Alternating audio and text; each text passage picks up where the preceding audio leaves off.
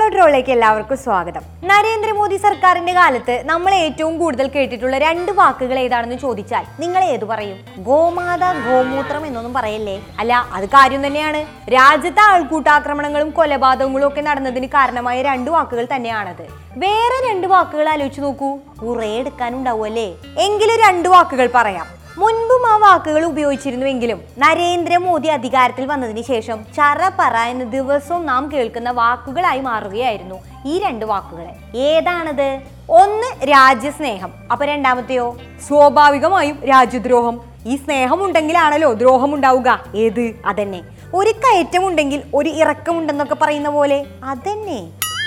ദ്രോഹം അവിടെ നിൽക്കട്ടെ. ആദ്യം നമുക്ക് സ്നേഹത്തിന്റെ കാര്യം പറയാം. ഈ രാജ്യസ്നേഹം എന്ന് പറയുന്ന സാധനം എങ്ങനെയാണ് പ്രകടിപ്പിക്കേണ്ടത്? ഇതെങ്ങനെയാണ് അളക്കുന്നത്? എത്ര സ്നേഹം കാട്ടണം എന്ന കാര്യത്തിലൊന്നും രാജ്യത്തെ ജനങ്ങൾക്ക് ഒരു പിടിയുമില്ലെങ്കിലും മൂത്രത്തിൽ ടെസ്റ്റ് ചെയ്തിട്ടായാലും രാജ്യസ്നേഹം കണ്ടുപിടിക്കാൻ അവരെ കഴിഞ്ഞിട്ടേ ഉള്ളൂ രാജ്യസ്നേഹത്തെ കുറിച്ച് സ്റ്റൈൽ ബുക്ക് വരെ ഇറക്കാൻ കഴിവുള്ള ടീംസാണ് ഇവരുടെ കാരണവന്മാരും അങ്ങനെ തന്നെയായിരുന്നു.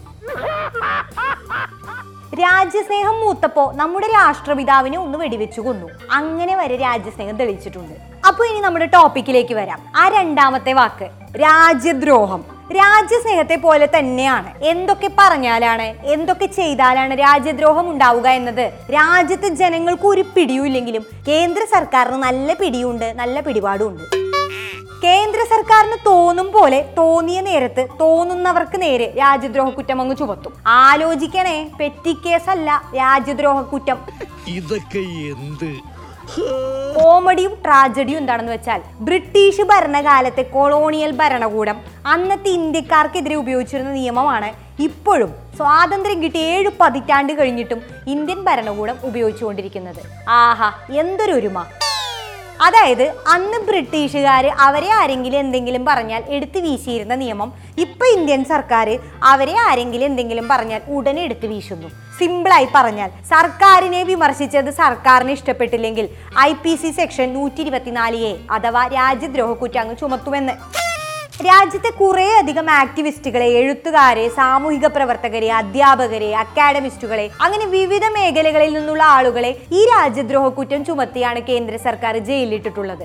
വന്നു വന്ന് സുപ്രീം കോടതിയെ കൊണ്ടുവരെ കേന്ദ്ര സർക്കാർ പറയിപ്പിച്ചു. ദേ കഴിഞ്ഞ ദിവസം കൂടി ഈ രാജ്യദ്രോഹ നിയമത്തെ പറ്റി സുപ്രീം കോടതി chief justice N V Ramana പറഞ്ഞത് എന്താണെന്ന് അറിയോ ഒരു മരം വെട്ടാൻ ഈർച്ചവാൾ കിട്ടിയ ഒരാൾ കാട് മൊത്തം നശിപ്പിച്ചാൽ എങ്ങനെ ഇരിക്കുമെന്ന്. അതായത് രാജ്യദ്രോഹ നിയമം എന്ന ഈർച്ചവാളെടുത്ത് മോദി സർക്കാർ വീശി വീശി ഒരു പരുവമാക്കിയെന്ന്. ഗാന്ധിജിക്കും ബാലഗംഗാധര തിലകനുമൊക്കെ എതിരെയാണ് ബ്രിട്ടീഷുകാർ അത് ഉപയോഗിച്ചിരുന്നതെങ്കിൽ. ഇവിടെ അത് സ്റ്റാൻ സാമിക്കെതിരെയും ഉമർ ഖാലിദിനെതിരെയും ദിഷാരവിക്കെതിരെയും ഒക്കെയും ഐഷ സുൽത്താനിക്കെതിരെയൊക്കെയാണ്. ഈ രാജ്യദ്രോഹ കുറ്റം ചുമത്തി എന്ന വാർത്ത കേൾക്കുമ്പോൾ നമ്മൾ കരുതും ഈ ആളുകളൊക്കെ രാജ്യത്തിനെതിരെ എന്തെങ്കിലും ചെയ്തുവെന്ന്. മുൻകാലങ്ങളിലൊക്കെ ഇന്ത്യയിൽ സ്ഫോടനങ്ങൾ നടത്തിയവർ കലാപങ്ങൾക്ക് നേതൃത്വം നൽകിയവർ ഇന്ത്യയുടെ ആഭ്യന്തര രഹസ്യം മറ്റു രാജ്യങ്ങൾക്ക് ചോർത്തിക്കൊടുത്തവർ തീവ്രവാദ പ്രവർത്തനങ്ങൾ നടത്തിയവർ എന്നിങ്ങനെയുള്ളവർക്ക് നേരെയായിരുന്നു കൂടുതലായും രാജ്യദ്രോഹ കുറ്റം ചുമത്തിയിരുന്നത്. എന്നാൽ രണ്ടായിരത്തി പതിനാലോടെ കഥയങ്ങ് മാറി. ആരെന്ത് ചെയ്താലും രാജ്യദ്രോഹത്തിൽ കുറഞ്ഞൊരു കേസെടുക്കുന്നതിനോട് മോദിബായിക്ക് തീരെ താല്പര്യമില്ല. രാജ്യദ്രോഹം ചുമത്തുന്ന കേസുകളുടെ വിവരങ്ങൾ കേട്ടാൽ രാജ്യദ്രോഹ നിയമത്തിന് തന്നെ നാണക്കേട് തോന്നും. മോദിക്കെതിരെ പാട്ടുപാടിയവർക്ക് നേരെ മോദിയെക്കുറിച്ച് കാർട്ടൂൺ വരച്ചവർക്ക് നേരെ അങ്ങനെ തുടങ്ങി മോദിക്കെതിരെയും ബി ജെ പിക്കെതിരെയും ആരെന്ത് ചെയ്താലും അപ്പ രാജ്യദ്രോഹം എന്താ അല്ലേ രാജ്യം ഇവരുടെ കയ്യിലാണെന്ന് കരുതി ഇവർക്കെതിരെ എന്തെങ്കിലും പറഞ്ഞാൽ അത് രാജ്യത്തിനെതിരെയാണെന്നാണ് ഇവരുടെ ധാരണ. ആരോട് പറയാൻ?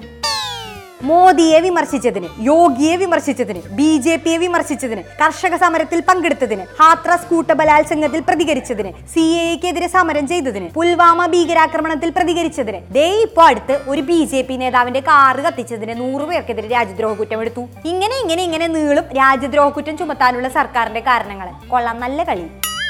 ആവിഷ്കാര സ്വാതന്ത്ര്യം അനുവദിക്കുന്ന ലോകത്തിലെ ഏറ്റവും വലിയ ജനാധിപത്യ രാജ്യത്താണ് കേട്ടോ ഇതൊക്കെ നടക്കുന്നത്. മറക്കല്ലേ? വെറുതെ ഓർമ്മിപ്പിച്ചതാ. ഇനിയിപ്പോ നമ്മൾ ഈ നിയമത്തിനെതിരെ പറഞ്ഞു എന്ന് വെക്കുക ഇതേ നിയമത്തിൽ നമ്മളെയും കുടുക്കി ജയിലിൽ ഇടില്ല എന്നതിന് എന്താണ് ഉറപ്പ്? ജയിലിൽ ഇട്ടാലോ? വിചാരണ പോലും നടത്താതെ അവിടെ തന്നെ കിടക്കേണ്ടി വരും. അതായത് കണക്കുകൾ പരിശോധിച്ചാൽ രണ്ടായിരത്തി പതിനഞ്ച് മുതൽ രണ്ടായിരത്തി പത്തൊമ്പത് വരെയുള്ള കാലത്തിനുള്ളിൽ രാജ്യത്ത് ഇരുന്നൂറ്റി എൺപത്തി മൂന്ന് കേസുകളാണ് നൂറ്റി ഇരുപത്തിനാല് എ വകുപ്പ് പ്രകാരം രജിസ്റ്റർ ചെയ്തിട്ടുള്ളത്. അതിൽ അമ്പത്തി ആറ് കേസുകളിൽ മാത്രമാണ് വിചാരണ പോലും നടന്നിട്ടുള്ളത്. അമ്പത്തൊന്ന് കേസുകളിലായി അമ്പത്തഞ്ച് പേരെ കോടതി വിട്ടയക്കുകയും ചെയ്തിട്ടുണ്ട്. അതാണ് അവസ്ഥ. വിചാരണ നടന്ന കേസുകളിൽ ഇത്രയും പേരെ വിട്ടയക്കേണ്ടി വന്നുവെങ്കിൽ എത്ര കേസുകളായിരിക്കും വിചാരണ നടക്കാതെ ബാക്കി നിൽക്കുന്നു എന്ന് ആലോചിച്ച് നോക്കി സത്യം പറഞ്ഞ നമ്മൾ എപ്പോഴേ പെട്ടുകഴിഞ്ഞ ജാങ്കോ?